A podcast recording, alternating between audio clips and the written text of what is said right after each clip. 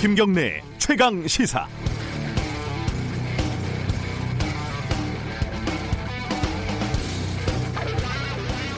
네, 이쯤 되면 검찰 얘기를 안 할 수가 없네요.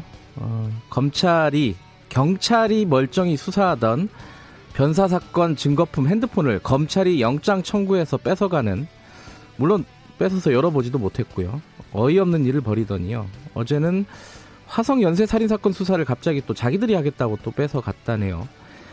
어, 경찰이 수사하던 피의자를 다른 교도소로 이감시키기도 했고요.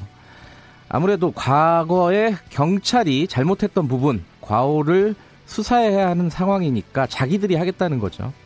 이해 못할 바는 아니지만 타이밍이 정말 기가 막힙니다. 아, 패스트트랙 수사도 경찰이 하던 걸 지난 9월에 검찰이 가져갔죠. 그 뒤에 수사에 진척이 있는지 잘 모르겠습니다. 어, 최근에 끝난 드라마 동백꽃 필 무렵에 까불이가 생각이 납니다. 경찰 너네들 까불지 말라 이, 이 말이죠. 어차피 이 구역의 까불이는 우리 검찰이다 이런 거 아니겠습니까? 권력기관들이 이렇게 상호 감시하고 견제하는 모습 어, 서로 짝짝꿍이 돼서 밀어주고 땡겨주는 것보다는 낫기도 하겠죠. 그런데 이건 공정한 게임이 아니잖아요. 어, 상대방 팔다리를 다 묶어놓고 두들겨 패는 권투도 이거보다는 낫겠어요. 링에도 올라오지 말라는 거니까요. 검찰은 아마 이렇게 항변을 할 겁니다. 전문성도 부족하고 비리도 많고 권력의 애완견에 불과한 경찰을 어떻게 믿냐고요. 그래서 우리 검찰이 나서는 거 아니냐고. 어, 제가 드리고 싶은 말씀은 거울을 한번 보시라 이런 말씀입니다. 최근에 이제 공수처법, 검경수사권 조정법 통과가 초읽기에 들어가니까 검찰이 좀 초조해 진 모양입니다. 국회의원들 상대로 마지막으로 필사의 로비를 벌이고 있다고 합니다. 검찰의 국회 로비 내용을 보면은 경찰이 검찰의 지위를 무조건 따르게끔 법을 수정하고 싶다 이런 내용이 보입니다. 울산에 가서 고래고기나 먹고 속을 차려라 이렇게 말하고 싶은데 이른바 법조인들, 율사들이 많은 국회에 이 로비가 먹힐 가능성이 많다는 게 참 씁쓸한 노릇입니다. 12월 12일 목요일 김경래 최강 시사 시작합니다.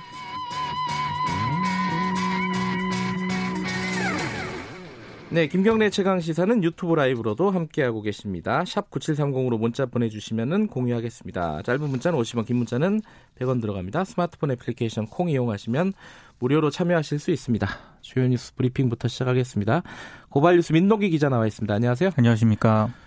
어, 첫 소식을 항상 뭘로 갖고 오시나 항상 궁금한데 오늘은 주한미군 기지 반환 소식을 갖고 오셨네요. 정부가 반환이 지연됐던 주한미군 기지 4개를 반환을 받기로 했습니다. 반환받은 기지는 인천 부평, 경기 동두천, 그리고 강원 원주 캠프 두 곳인데요. 네. 이들 기지는 2009년에서 2011년 폐쇄된 뒤에 반환 절차를 시작을 하긴 했습니다만 환경오염 정화 비용 부담을 놓고 미국과 접점을 찾지 못해서 반환이 미뤄져 왔습니다. 돈 문제였죠, 결국은. 그렇습니다. 예. 정부는 일단 환경오염 정화 비용을 자체 부담을 하되 환경 오염과 관련한 문제는 미국과 계속 협의해 나가기로 했는데요. 4개 기지의 오염을 정화하는 데는 2년 동안 대략 한 1,100억 정도가 투입이 될 것으로 추정이 되고 있습니다. 특히 그 인천 부평 캠프 마켓은 네. 다이옥신이 검출이 됐거든요. 네. 굉장히 비용이 많이 들어갈 것으로 추정이 되고 있는데요. 문제는 미국이 전 세계 주둔지에서 정화 비용을 부담한 적이 없기 때문에 자칫 정부가 모든 비용을 떠안을 수 있다 이런 우려가 나오고 있습니다. 네. 아, 정부는 용산 미군 기지 반환 절차도 시작을 했는데요. 주한 미군 사령부의 인원 시설 대부분이 평택으로 이미 이전을 했거든요. 그리고 용산공원 조선 계획이 2005년에 발표가 됐는데 이게 아직까지 이제 제대로 시행이 안 되고 있습니다. 그래서 반환 절차를 개시했다고 밝혔습니다. 용산공원 조선 계획 발표되고 땅값 많이 올랐는데 엄청 올랐습니다. 14년이 지났군요. 이게 참 미국이 갑입니다. 갑. 갑인데 그렇습니다. 이게 어떻게 진행이 되는지 3부에서 인터뷰가 예정이 돼 있습니다. 어, 다른 소식 전해 주시죠. 정부가 중소기업 그러니까 50인 이상 300인 미만 상시 근로 사업장의 주 52시간제 시행을 어, 지금 20여일 정도 앞두고 있거든요. 내년부터 시행인 거죠? 그렇습니다. 네. 근데 사업주 처벌을 최장 1년 6개월 동안 유예하는 방안을 내놨습니다. 네. 그러니까 어기더라도 사업주에 대한 처벌을 1년 6개월 동안 하지 않겠다는 그런 얘기인데요. 이제가 고용노동부 장관이 어제 브리핑에서 밝힌 내용입니다. 현장의 불확실성을 해소하기 위해 정부가 잠정적 보완 조치를 마련하는 게 불가피한 상황이다 이렇게 얘기를 했고요. 그리고 모든 기업을 대상으로 업무량이 대폭 증가하거나 국가 경쟁력, 국민 경제에 영향을 끼치는 업무 등에 대해서는 특별 연장 근로를 허용하겠다고도 밝혔습니다. 현행 근로기준법 시행 규칙에는 자연재해라든가 재난에 준하는 사고를 수습해야 하는 경우에 한해서만 노동 시간에 제한을 두지 않는 특별 연장 근로를 네. 허용을 하고 있거든요. 그러니까 이제 앞으로 어떻게 되냐면 뭐 원청의 납기 독촉이라든가 대량 리콜 사태, 악천후로 지연된 공사 기간, 뭐 버스 운행 중 교통 정체 등의 상황에서도 제한 없는 연장 노동이 허용이 된다는 그런 얘기인데요. 노동계가 강력 반발을 하고 있고 네. 노동부 장관 퇴진을 요구를 하고 있습니다. 이 국회에서 법이 통과가 안 돼서 결국은 정부가 그렇습니다. 아, 약간 악역을 맡은 그런 경향도 있고 이게 좀 약간 서로 좀 양보했으면 좋겠다는 생각도 들어요. 이게 너무 52시간 딱 박아가지고 어, 시행을 하게 되면은 불만을 가진 사람들이 꽤 많거든요, 사실은. 특히 중소기업은 네. 실제로 어려움이 좀 있긴 합니다. 이 부분 좀 논의가 좀 필요한 부분인 것 그렇습니다. 같습니다. 자, 어쨌든 1년 6개월 유예하는 방안을 정부가 내년부터 시행을 한다 이런 말씀이시고요. 네. 국회 얘기 좀 해보죠. 그 예산 폭풍이 만만치가 않습니다.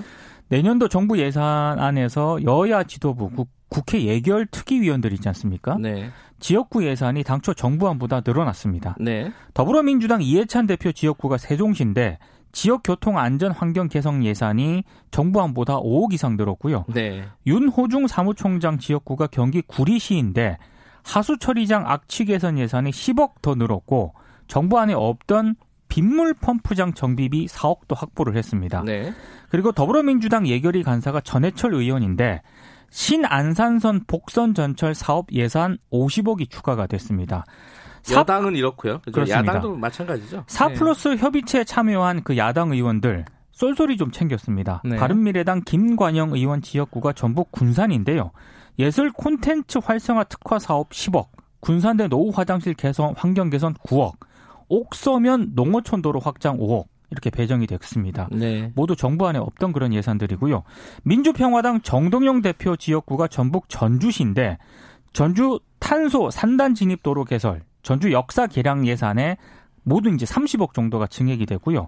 그리고 민주평화당 조배숙 원내대표 지역구가 전북 익산인데 미륵사지 관광지 조성 예산에 7억 2,500만 원을 확보를 했습니다. 다들 다 잘 챙겼군요. 이 이게 이제 여기서 늘었다는 말은 어디선가 줄었다는 얘기잖아요. 그렇습니다. 그죠? 복지 예산이 많이 줄었다. 복지 예산 많이 네, 줄었습니다. 이런 얘기 나오고 있고요. 네. 자유한국당은 지금 이게 세금 도둑이다, 날치기다 이러고 있는데 거, 그 자유한국당에서도 많이 챙겼다면서요? 로톤 로텐도홀에서 지금 농성 중이지 않습니까? 네. 근데 자유한국당 정책위 의장이자 국회 예결특위 위원장인 김재원 의원은 자신의 지역구 관련 예산을 무려 90억 넘게 늘렸습니다. 위원장답게. 그렇습니다. 그리고 자유한국당 예결위 간사인 이종배 의원은 네. 국립충주박물관 건립 3억, 그리고 이천 문경 철도 건설 가운데 충주역 예산 3억 등을 새로 배정을 받았고요. 네. 장석춘 의원 같은 경우에는 국회 예산안 본회의 통과 직후에 아, 자신의 지역구 예산 늘어났다 네. 이렇게 보도 자료를 냈다가 사과를 또 하기도 했습니다. 네. 왜냐하면 아, 자유한국당이 결사항쟁을 할 때 이 보도 자료를 배포한 것은 적절하지 않았다 이렇게 사과를 하기도 하는 총국이 좀 벌어졌습니다. 그러니까 국회에서는 세금 도둑이다 그러고 지역구 가서는 내가 예산 많이 확보했다 이러고 있는 거니까 이게 참 말이 이게 요번에 총선할 때 이 예산 이 철, 절차를 어떻게 해야 될 건지 이 각 정당에서 공약을 좀 내놔야 될 것 같아요. 그런 거 그런 예. 것 같습니다. 예. 자, 그 정세균 전 국회의장이 총리 후보로 검토가 되고 있다고요? 이런 보도가 나오고 있습니다. 네. 세계일보가 정세균 전 국회의장이 최근 청와대에 검증 동의서를 제출했다고 오늘 보도를 했고요. 네. 그리고 정세균 전 의장은 중앙일보 기자와의 통화에서 총리 제안 받은 사실을 또 인정을 했습니다. 네. 서울 종로가 지금 지역구거든요. 네. 정세균 전 의장이 만약에 총리 후보자로 지명이 되면 이낙연 총리가 서울 종로에서 또 출마하는 방안도 거론이 되고 있습니다. 아하. 김진표 더불어민주당 의원은 진보 진영을 중심으로 불거진 반대론 등을 고려해서 지난주 뜻을 접었다고 하고요. 네. 어, 청와대 총리직 고사 의견을 전달한 것으로 알려졌습니다. 아, 본인이 고사를 했고 네. 정세균 전 의장도 지금 확정된 건 아니고요. 확정된 그렇죠? 건 아닙니다. 예. 예. 이낙연 총리 유임설도 계속 나오고 있고 그렇습니다. 이 와중에 지금 더불어민주당 쪽에서는 다선 의원들, 중진 의원들 두 명이 불출마 선언을 했습니다. 5선 원혜영 의원하고요. 3선 네. 백재현 의원이 내년 4월 총선 불출마를 선언을 했습니다. 이 총선을 앞두고 민주당의 중진 의원이 불출마를 공식화한 것은 이번이 처음인데요. 네. 어, 이해찬 민주당 대표가 지난해 전당대회에서 불출마를 선언을 하긴 했습니다만 네. 선거를 앞두고는 대부분 초선을 중심으로 불출마 선언이 이어져 왔습니다. 총선 예비 후보, 예비 후보 등록 개시일이 17일이거든요. 네. 어, 민주당 중진의 용태 선언에 인적 쇄신론이 다시 제기될지 주목이 되고 있습니다. 이철희 의원, 표창 의원, 뭐 이용덕 의원 그렇습니다. 초선 의원들 불출마 선언하고 결이 약간 다릅니다. 다르긴 그렇죠? 합니다. 네. 어, 원혜영 의원은 특히 이제 5선이고 사실 뭐 속된 말로 부천의 옹주다 뭐 이런 얘기까지 듣는 분이잖아요. 사실 원혜영 의원은 총리 후보로도 지금 거론이 되고 그죠? 있습니다. 네. 어, 원혜영 의원 그 예정돼 있습니다. 인터뷰가 조금 있다가. 자, 오늘 여기까지만 듣겠습니다. 고맙습니다. 고맙습니다. 뉴스 브리핑 고발 뉴스 민동기 기자였습니다. 김경래 최강 시사 듣고 계신 지금 시각은 7시 36분입니다. 최강 시사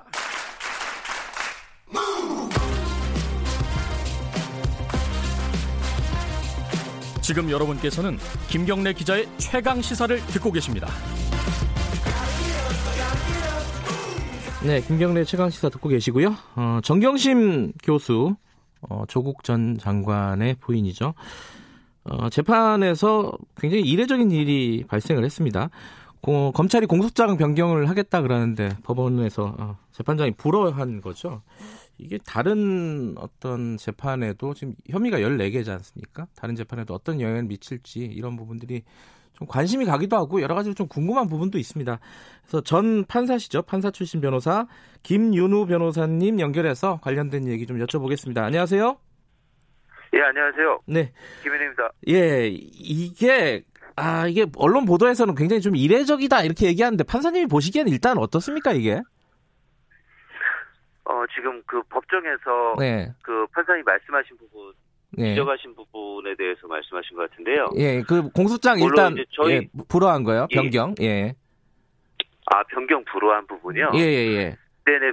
보통 범행 일시 장소나 이런 피해자가 갔다던가 이런 경우에는 뭐 네. 뭐 그럴 수 있지만 지금 이 경우는 범행 일시 장소도 다르고 수단이나 네. 방법도 다르고 그래서 만들어진 서류가 전혀 다른 겁니다. 네. 그러다 보니까 이게 공소사실 동일성이 인정이 안 돼서 공소장 변경 허가를 안 하겠다는 거는 뭐 재판장님께서 기존 판례를 잘 검토하셔가지고 말씀하신 것 같은데요. 뭐 네. 그렇게 이례적이지는 않은 것 같습니다. 그래요. 음. 네. 이게 근데 이제 약간 논란이 있더라고요. 어떤 그 언론에서 보면은 어떤 변호사분은 어 이게 그 무리한 불어다 불어 자체가 좀 무리한 거다 이렇게 얘기한 쪽이 있고 어떤 분은 뭐 당연한 거다. 이렇게 했고 좀 제가 읽어보니까 좀 헷갈려요. 이게 어, 떻게 판단을 해야 될지 잘 모르겠어요. 좀 도움을 좀 주시죠. 아예 그 판례가 굉장히 표현이 좀 애매해서 그런데요. 네. 공소사실의 기초가 되는 사회적 사실관계가 네. 기본적인 점에서 동일하냐 이게 지금 판례 기준이거든요. 네. 네 그래서 지금 어, 뭐 밀접한 관계 있거나 양립할 수 없는 관계 있는데 뭐 동일하다고 본다 뭐 이런 기준이 있는데 네. 굉장히 지금 표현이 어렵지 않습니까? 그러다 보니까 어렵네요. 예. 네, 그 지금 그렇게 동일하다고 보시는 분들은 보통 표창장이라는 그 추상적 표현이 같다는 네. 점에서 그렇죠. 예. 그 사실관계를 좀 추상적으로 보시는 거고 네. 지금 재판장님 같은 경우는 네. 종이에 날이 난 결과물하고 예.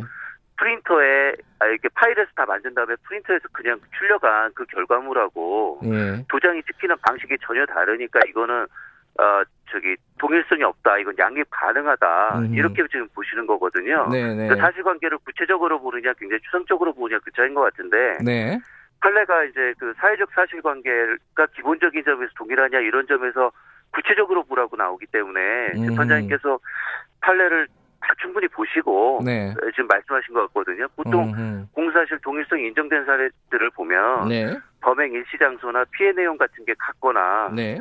뭐 일시 장소나 총중 피해자가 동일하거나 뭐 이런 사안들이거든요. 네. 그래서 뭐 범행 일시 장소가 서로 다르다든가 수단 방법 상대방 등이 전혀 다른 경우들은 동일성을 부정한 그러니까 음. 공수장 변경을 불허한 사례들이 꽤 있습니다. 네. 그래서 이런 판례들을 잘 보고 말씀하신 것 같고 약간 그 음, 교수님과 어, 지금 뭐 민사송법 교수님으로 계시던데 민사랑 형사랑 좀 기준이 다르다 보니까 음. 좀 약간 사안을 추상적으로 보신 거 아닌가 좀 그런 생각이 들더라고요. 아하. 그래요. 그러니까 지금 말씀하신 게 지금 이충상 교수님 말씀하신 부분인가요? 그 교수님 말씀하신 거 아니시죠? 예, 예, 예. 그, 그 말씀을 안 그래도 드리려고 했었는데 경북대 로스쿨 교수 판사 출신이시잖아요, 이분도. 네, 이게 지금 그 정, 정경심 교수 재판장이 어, 네. 무죄를 선고하려고 작정한 거다 이런 식의 얘기까지 했어요. 이충상 교수께서. 네, 네, 네. 요건 어떻게 보세요? 네. 어, 무죄를 공수처 변경 불허하면 자동으로 지금 무죄가 되는 사안이라서 검찰이 반발을 하는 것 같고요. 네. 네네. 왜냐하면 지금 공, 어, 지금 공시장 변경 불허가 된다면 네. 공시장 변경 허가 신청 내용상 기존 네. 공수사실을 이미 검찰 스스로 아니다, 이건 아니다라고 주장한 셈이 되고 증거도 네. 사실 없는 것 같거든요. 네. 기존 공수사실에 대해서는. 네. 그래서 이제 무죄 판결이 예상되다 보니까 검찰 쪽에서 반박을 하고 또 그 교수님도 그런 의견을 내신 것 같습니다. 네. 그러, 그러면은 이 검찰이 선택할 수 있는 거는 공소를 취하한다든가 아니면은 새로운 공소를 또 제기한다든가 뭐 몇 가지 네. 옵션이 있을 것 같은데 어떻게 할 걸로 예상이 되십니까? 지금 상황에서 보면은. 어 그냥 유지하고 항소하는 방안도 있고 지금 추가 기소할 거 하는 방안도 있을 것 같은데. 네. 뭐 추가 기소하고 기존 공소도 유지하고 이렇게 가지 않을까 생각이 듭니다. 아, 취, 예. 취하지는 않을 것 같아요? 취소를 아, 취소라고 하나요? 예.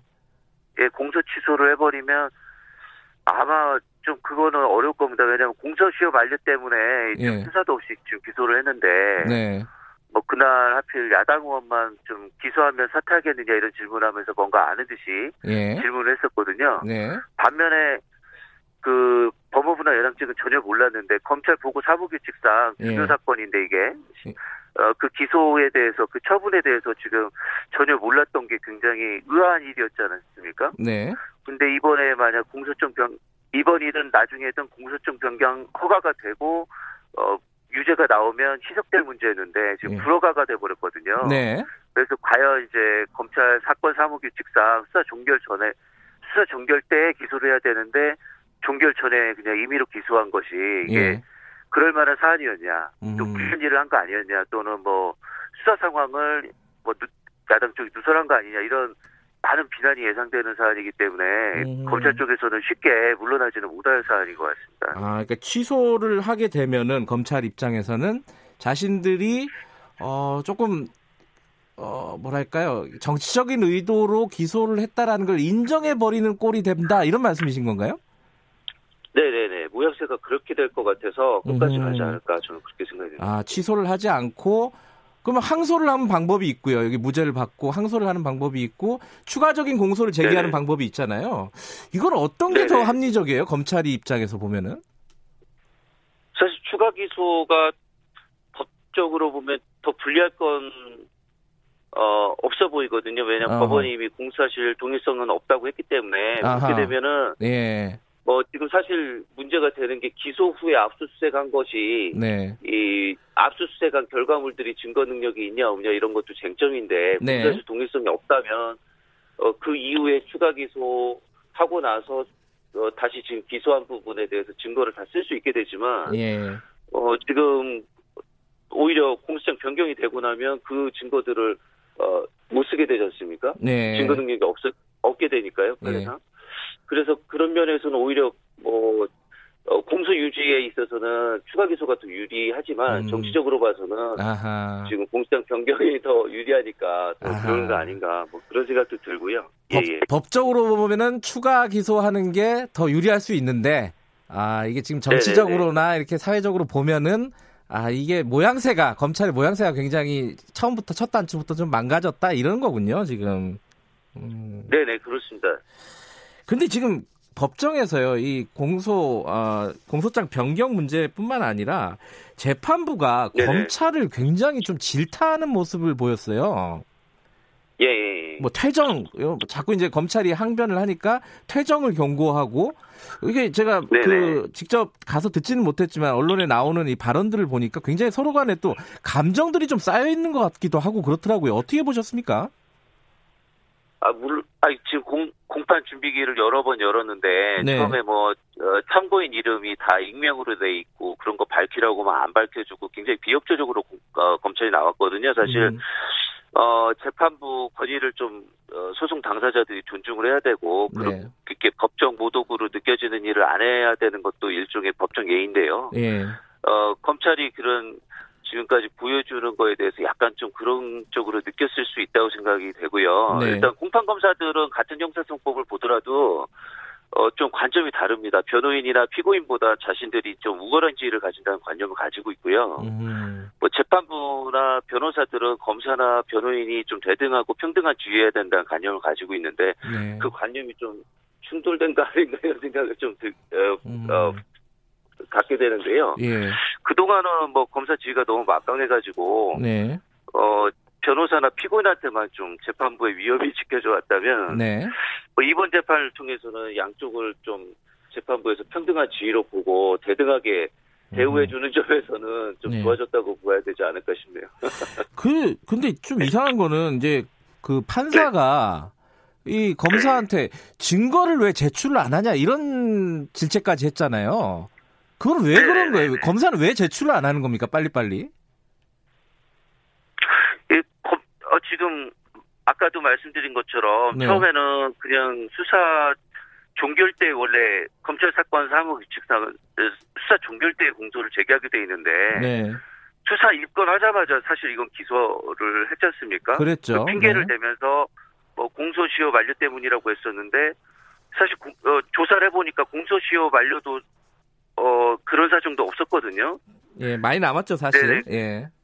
네네네. 그런데도 그냥 기소를 한 거고, 그러다 보니까는 뭐, 낼 게 없었겠죠. 낼 게 없고, 낼게 없는데, 표에는, 어, 원래는 기소를 하고, 그 다음에 증거 목록을 제출해야 되는데, 목록을 안 내고, 형사소송 규칙에 있는, 어, 검찰이 공판정에서 해줘야 되는 조치들이 있는데 네. 그 조치들을 안 하고 계속 안 하고 재판을 시간만 끌고 있으니까요. 음. 아마 일반 변호사가 이런 식으로 뭐 민사소송이나 행정소송 한다면 이 이상 질책을 받을 수 있는 사안입니다.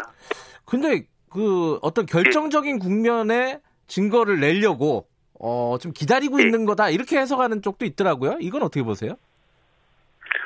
그렇게 하는 사안이 저는 거의 본 적이 없거든요. 제 아, 증거는 음. 원칙적으로 일괄 제출이 원칙인데요. 예, 그렇군요. 예, 그리고 수사 종결 어, 수사 종결 시에 공소를 제기하면서 증거를 일, 일괄 제출하게 돼 있지. 예. 뭐 단계적으로 이렇게 뭐 상황 봐가면서 무슨 말하면 요거 내고 그 다음에 요거 내고 이런 식으로 하는 거는 음. 그 그 수사권 없는 변호사들이 하는 뭐 좀 소송 기술이지 검찰 쪽에서 하는 소송 기술은 음, 아니거든요. 그렇군요. 예. 그 지금 같은 재판부에서 다른 정, 정경심 교수 관련된 다른 혐의들도 지금 재판을 할 예정이지 않습니까? 이게 요, 요번 사건이 요번 뭐 공소장 변경 불허 이런 것들이 다른 사건 재판에 어떤 영향을 줄까? 요게 좀 궁금해요. 어떻게 예상하세요? 글쎄 그 저는 재판부가 네. case by case 내용별로 어뭐 이성을 가지고 볼 거라고 생각을 하기 때문에 네. 이것 때문에 뭐 그것까지 괘씸죄를 네. 적용한다던가 뭐 그렇지는 않을 것 같거든요. 네, 네. 알겠습니다. 어, 오늘 뭐 친절하게 설명해 주셔서 감사합니다. 고맙습니다. 네, 감사합니다. 네, 판사 출신이십니다. 김윤우 변호사님이었습니다.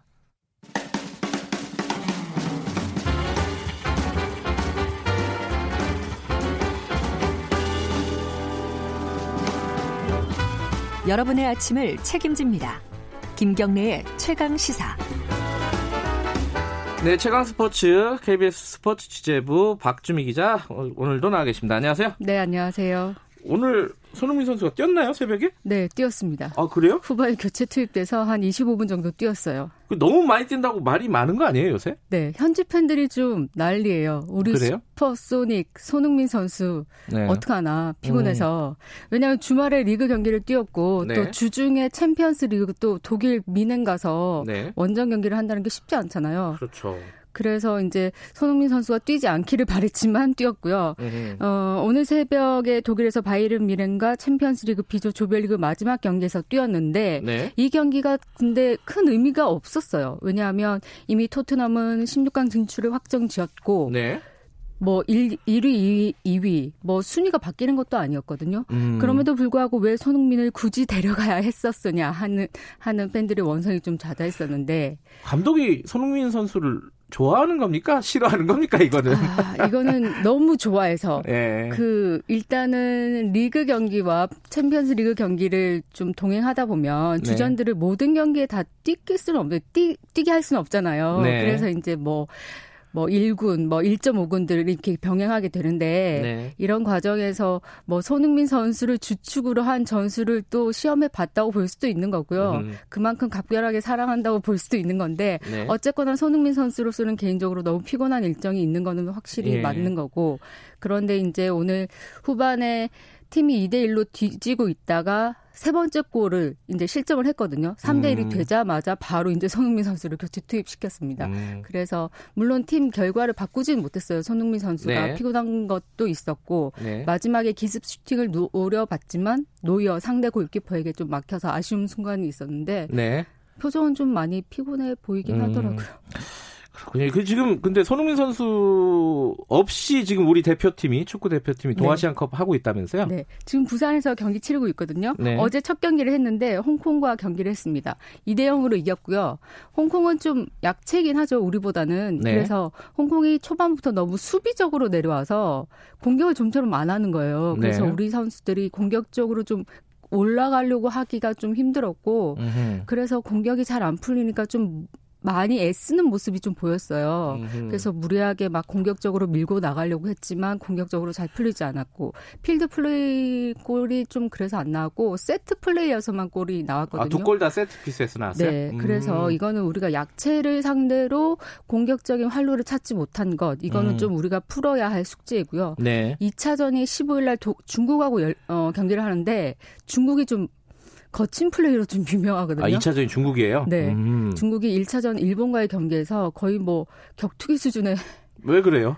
그 과한 태클. 예. 뭐 중국이 워낙 또 일본하고 우리가 한일전과 경기를 치르는 음, 것처럼 네. 일본에 네. 대한 적대감이 좀 있어서 과하게 플레이를 했지만 우리와의 경기에서도 그러지 않으리란 법은 없거든요. 어허. 그래서 그런 과한 플레이 그리고 그런 태클 심한 태클을 좀 조심해야 될 필요성이 있습니다. 그 동아시안컵은 지금 우리 팀은 어, 우리 대표팀은 해외 파들 없이 지금 하고 있는 거죠? 그렇죠. K 리거들만 나오기 때문에 그럼 전력이 어떻게 돼요? 중국하고 15일 날 하게 되면 아, 어떻게 보세요? 그럼에도 불구하고 우리가 전력적으로는 약간 위입니다. 위에요? 네, 음. 위에 있습니다. 근데 K리거들 이제 해파 얘기하셨으니까 K리거들한테는 우리 대표팀 감독들 코칭 스태프의 눈도장을 찍을 수 있는 확실한 기회이기 때문에 아, 해파가 없으니까 오히려 네, 그렇죠. 네, 대표팀에 음. 승선할 수 있는 기회가 있기 때문에 그래서 더 기를 쓰고 할 필요성이 있습니다. 일본하고 하면 전력이 어떻습니까? 일본은 좀 만만치 않은데요. 만만치가 않아요. 네, 일본이 왜냐하면 어제 경기에서 알겠습니다. 네, 쉽지 않은. 예. 네. 자, 그 1분밖에 없지만은 네. 자 유현진 선수 어떻게 되는 거예요? LA, LA 다저스에 남는 겁니까 아니면 다른 데 가는 겁니까? 일단 그게 너무 궁금한데 현재 언론에서 뭐 LA 다저스가 류현진의 에이전트와 협상을 시작했다 이런 얘기가 나왔는데 네. 그런데 어제 유현진 선수는 서울 시내에서 열린 한 행사장에서 에이전트가 LA 구단으로서부터 그런 얘기를 받았다면 나에게 연락을 했을 텐데 나는 구체적으로 들은 게 없다. 이렇게 해서 이게 긍정도 부정도 아닌 명확한 입장을 음. 내놓지 않고 있어요. 일단은 네네. 다른 팀들도 나에게 적극 오퍼를 해라. 이런 입장인 것 같고 느긋하게 좀 기다려 보는 것 같은데 지금 FA 시장이 과열되고 있거든요. 몸값이 그래요? 막 3천억 달러를 넘었었어요. 3천억 달러요? 네. 그 게리코 선수가 역대 투수 최고액 아하. 9년 동안 3억 2,400만 달러. 3천억을 넘은 액수에 이제 계약을 했거든요. 그래서 이 천문학적인 계약에 이제 FA 시장이 뜨겁게 과열되고 있기 때문에 유현진 선수는 과연 얼마를 받고 어디에 갈지 궁금합니다. 3억 달러, 3천억 원. 네. 대단합니다. 자, 여기까지 듣겠습니다. 고맙습니다. 네. 박주미 기자였습니다. 김경래 최강사 1부는 여기까지 하고요. 잠시 후 뉴스 듣고 8시 5분에 돌아옵니다.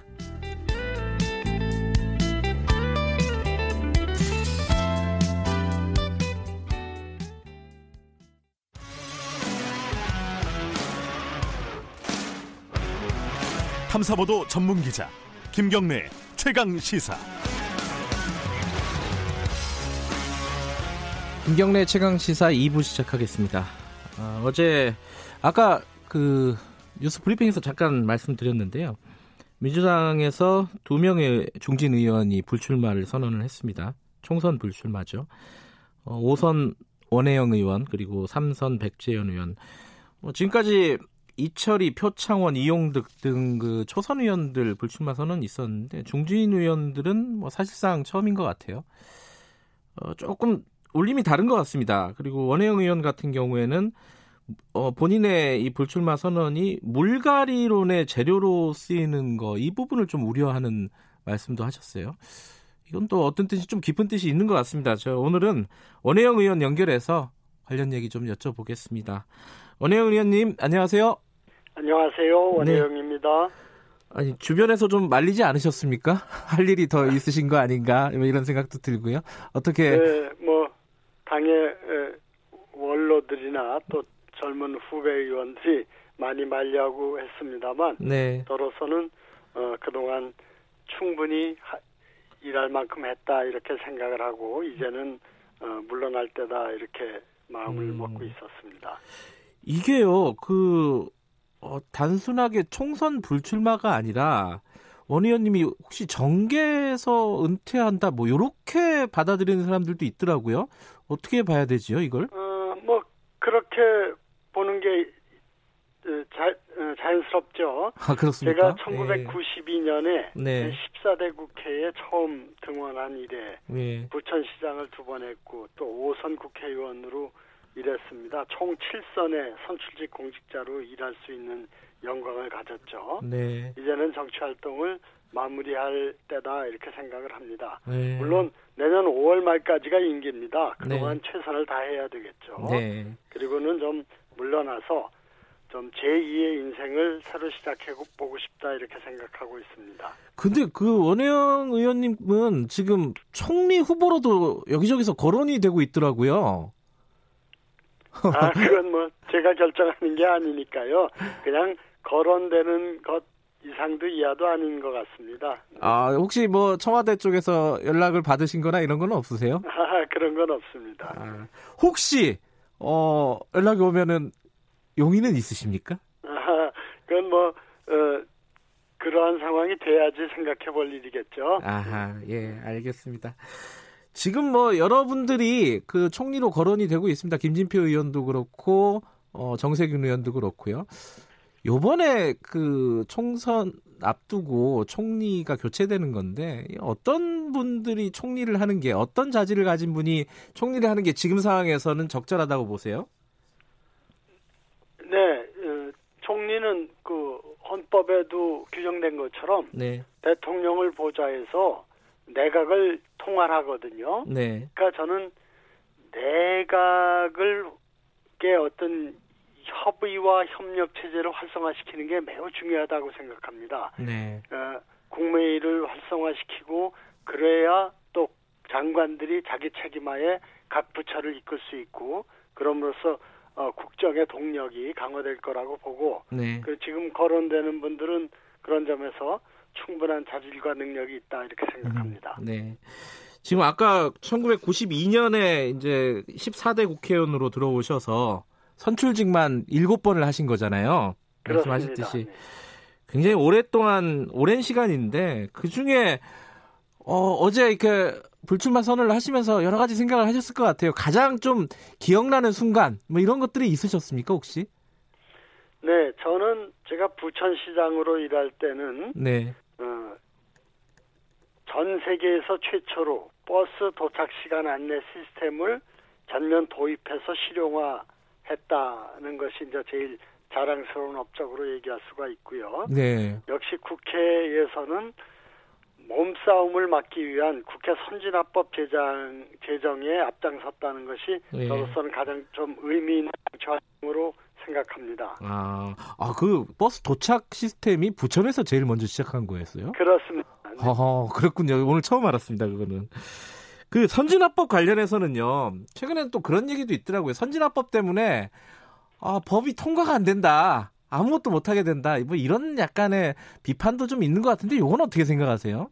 그렇습니다. 그러니까 동물국회, 싸우는 국회를 막기 위해서 선진화법을 했더니 네. 식물국회가 됐다. 이거 안 되겠다 하는 얘기들을 하시는데 예, 그러니까요. 예. 저도 참 안타깝습니다. 예. 근데 어, 식물 국회를 그 탈피하자고 싸우는 국회, 저 동물 국회로 돌아갈 수는 없지 않습니까? 네. 저는 그런 점에서 이 선진화법을 어, 좀 더 발전적으로 어, 좀 저 바꿀 필요는 있다고 생각합니다만 네. 그게 어, 몸싸움하는 국회, 동물 국회로 돌아가는 일, 음. 즉 선진화법을 폐기하는 일은 아니다. 네. 이렇게 생각을 하고 있습니다. 아, 그, 그러나 좀 개정을 할 필요는 있다 이런 말씀이시군요. 그렇습니다. 음. 일하는 국회라는 과제에 맞게 네. 개정할 필요는 있다고 생각합니다. 지금 당장 국회가 사실은 굉장히 어지럽습니다. 국민들이 보기에는 안에 계신 분이니까 뭐 더 잘 아시겠지만은 네. 지금 뭐 패스트트랙도 당장 이제 내일 어 임시국회 열리면은 굉장히 큰 충돌이 예상이 되고요. 이거 어떻게 풀어야 될 것 같습니까? 이게 서로 간의 강대강 대치만 지금 뭐 거진 한 1년 넘게 지금 진행이 되고 있는 것 같은데 원 의원님께서는 지금 이제 약간 어 뭐랄까 편하게 좀 말씀해 주실 수 있을 것 같아요. 여, 여당에게도 야당에게도 어떻게 풀어야 될 것 같습니까? 네, 그 뭐 국회는 어, 대화와 타협으로 풀어가는 게 그 원칙입니다. 네. 어, 그런데 그 문화가 실종되고 네. 그야말로 강대강의 대결로 점점 이렇게 어, 악화되고 있는 것이 정말 어, 우리 정치권 어, 스스로도 참 안타깝고 부끄러운 일이고 국민들이 보기에는 그 국회가 왜 저러냐 싸움만 네. 하고 하냐 하는 것 때문에 어, 국회 무용론이 점점 어, 늘어나고 있고 네. 또 정치에 대한 불신이 커지고 있다고 생각합니다. 저는 네. 어, 여야가 자기 당의 이해관계에 치우치만 사로잡히지 말고 정말 국회를 살리겠다는 그런 자세로 대화와 타협에 나서야 된다 이렇게 생각을 합니다. 그러니까 대화와 타협에 나서야 된다. 요거는 뭐 어, 양쪽에서 다 얘기하고 있는 건데 사실 이제 누구 책임이냐 이게 이거 갖고 싸우고 있는 거잖아요. 여당하고 야당하고. 네. 근데 그 점에서는 네. 이번에 예산안도 그래요. 예. 저, 저희가 선진화법을 제정할 때 네. 최소한 국민의 살림살이인 예산안만은 네. 절대 그것을 정쟁의 대상으로 삼지 말자. 음. 그래서 시간을 끌어서 연말까지 그래서 뭐야 예산이 확정 안 되고 이런 일을 없게 하자 해서 네. 12월 2일 날은 자동으로 처리되도록 규정을 해놓은 거거든요. 네. 이걸 지금 어기고 있는 겁니다. 음. 그리고 지금 패스트 트랙이라는 게 옛날에는 51%만 돼도 무조건 다수결로 밀어붙였어요. 네. 그래서는 안 된다. 소수 세력에게 자기 주장을 국민에게 알릴 기회를 주자. 그래서 필리버스터를 도입했던 거고 그리고 꼭 의결을 하더라도 60% 이상의 그걸 가중 다수결이라 그러죠. 60% 이상의 찬성을 얻어서 어, 처리할 수 있도록 한 것이거든요. 네. 그 패스트 트랙이 바로 그, 그 규정에 의해서 60% 이상의 찬성으로 처리 절차를 시작한 거예요. 그러니까 네. 이런 규정은 지켜야 되지 않느냐 저는 음. 그렇게 생각을 합니다. 네. 어제 어, 불출마 선언하면서 말씀하신 부분 중에 제가 되게 인상적으로 들렸던 부분이 어, 본인의 물가 어, 이 불출마 선언이 물갈이론의 재료로 쓰이는 부분 그런 부분을 우려하고 있다 이렇게 말씀을 하셨어요. 네. 이게 구체적으로 어떤 뜻인지 좀 청취자분들에게 설명을 좀 해주세요. 아 저는 그 선거 때만 되면 네. 각 당이 몇 프로 뭐 저 물갈이 한다라는 걸 경쟁적으로 어, 추구합니다. 네. 그리고 언론도 또 물갈이가 마치 정치 혁신 개혁의 핵심인 것처럼 그렇게 좀 어, 생각하고 보도하고 있습니다. 네. 저는 그게 본질이 아니라고 생각합니다. 어허. 국회 개혁의 본질은 네. 물갈이가 아니라 국회를 싸우지 않고 일하는 국회로 만드는 게 요체라고 생각을 합니다. 예. 지금 물갈이는 이번 20대 국회도 40% 이상의 물갈이가 된 겁니다. 네. 근데 20대 국회가 좋아졌나요?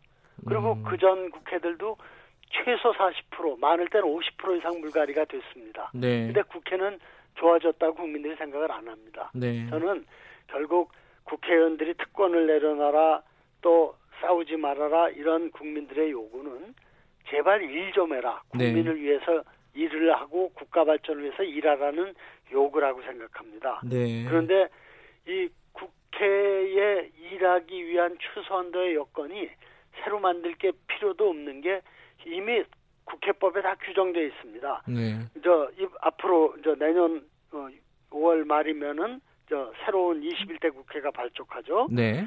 개원 집회는 임시 임기 개시 후 7일 이내에 하도록 국회법 5조에 규정돼 있어요. 예. 그런데 두 달, 세 달 이거 끕니다. 예. 개원 협상한다고요. 예. 그리고 법안이 지금 어, 만 건 이상이 계류돼 있거든요. 네. 이 법안을 정말 회의를 열심히 열어서 처리해야 됩니다. 네. 법안 처리를 위한 소위원회를 월 2회 이상 의무적으로 개최하도록 국회법 57조에 돼 있어요. 네. 근데 이것이 안 이루어지고 있습니다.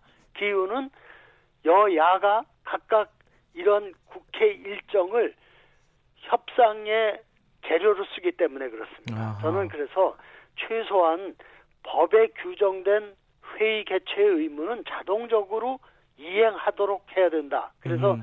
저는 그것이 선진화법을 폐지하는 게 정답이 아니라 국회 일정 자동화법으로 업그레이드하는 게 어, 해법이다 이렇게 주장을 하고 있는데요. 네. 국회가 일이 열려야 일을 할 거 아닙니까? 네. 근데 국회를 열지 않고 있어요. 예. 그러다 보니까 국회가 열리지 않으니까 일을 못 하고 국회의원들이 일을 못 하는데 그 국회의원들 아무리 저 불가리 한들 무슨 음흠. 발전이 있겠습니까? 그래서 네. 저는 국회 일정만은 여야 정쟁의 대상에서 네. 빼자. 그야말로 의무적으로 국회의원이 네. 일하라고 뽑아줬으니까 네. 그 회의의 진행의 의무는 여야가 전부 다 국회의원 스스로가 자기의 책무를 생각하고 그것을 실행하면은 일하는 국회의 모습을 국민들에게 보여드릴 수 있다 이렇게 생각해서 네. 어, 일하는 정치, 일하는 국회를 만드는 게 본질이다 이렇게 주장하고 있습니다. 근데 지금도 아까 말씀하셨듯이 국회법에 다 정해져 있는데 안 지키는 거잖아요. 이걸 어떻게. 하면 어떻게 하면 지킬 일입니다. 수 있게 하겠습니까? 이거?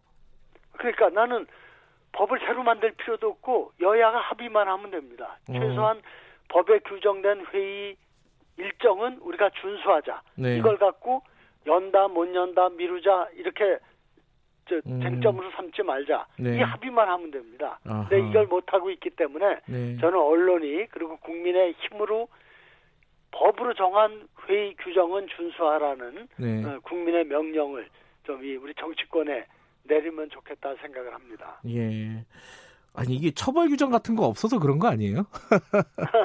그렇습니다. 예. 뭐저 이번에 그 선진화법에 네. 뭐저 집단적으로 물리력을 동원해서 회의 진행을 저지하는 거는 엄청나게 센 처벌 조항, 예. 5년 또는 7년의 에, 처벌 조항을 뒀는데도 이렇게 지금 아하. 법이 유린되고 있기 때문에 예. 처벌 조항이 능산 아닌 것 예. 같고 정말 국민의 최 요구인 일하는 모습을 우리 국회가 보여준다는 자기 각성과 책임감이 네. 중요하다고 생각합니다.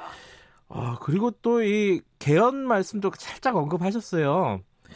요번 그 사실 이제 일하는 국회를 만들기 위해서는 여러 가지 이제 제도적인 정비가 필요하지만 개헌도 필요하다 이런 취지신 것 같은데 요게 어떤 방향으로 어떤 시기에 좀 진행이 돼야 되는지 좀 말씀 좀 해주세요. 네, 지금 세계가 격변하고 있지 않습니까? 네. 국정 운영의 역량이 총동원돼서 정말 새로운 4차 산업혁명에 대비해야 됩니다. 네. 그렇기 때문에 국회는 대통령과 정부를 비판하고 견제하는 데 머물러서는 안 됩니다. 네. 국회도 국회 발전의 비전을 만들고 또 국회 발전의 전략을 어, 이렇게 세워나가는데 정부와 함께 주, 어, 주도적인 역할을 해야 됩니다. 네. 그래서 저는 견제만의 만이 국회의 기능이 아니라 네. 협치를 통해서 국정 네. 역량을 증대시키는 것이 매우 중요하다. 그러려면 네. 헌법도 그 협치가 가능하도록 권력 구조를 개편하는 네. 헌법 개정이 필요하고 선거제도도 협치가 가능할 수 있는 그런 어, 제도로 개혁돼야 네. 된다. 이런 것을 우리 국회가 좀 가장 중요한 어, 과제로 좀 받아들여야 된다 이렇게 생각을 합니다. 문재인 정부 임기 문재인 대통령 임기 중에 이게 개헌이 가능할까요? 어떻게 보십니까? 전망을 하신다면? 예, 그 개헌에 대한 요구와 또 예. 의지는 지속적으로 지금 증대되고 있습니다. 네. 이번 어, 20대 국회에서도 예. 어, 개헌을 추진하자는 의원 모임이 거의 200명에 육박을 했습니다. 네. 이번에 못했지만 이번 총선에서 개헌을 각 정당들이 어, 총선 음. 이후 1년 이내 하겠다고 공약을 걸고 네. 어, 그렇게 하면은 어, 개헌 환경이 좀더 어, 음. 유리하게 조성되지 않을까 이렇게 기대하고 있습니다. 알겠습니다. 어, 원 의원님께서는 일하는 국회를 만들자 요거를 어, 마지막으로 남기시는 중요한 말씀이신 것 같습니다. 자 오늘 여기까지 듣겠습니다. 고맙습니다. 고맙습니다.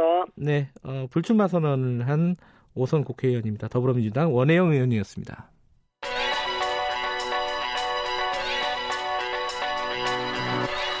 최강 시사 김태연의 눈.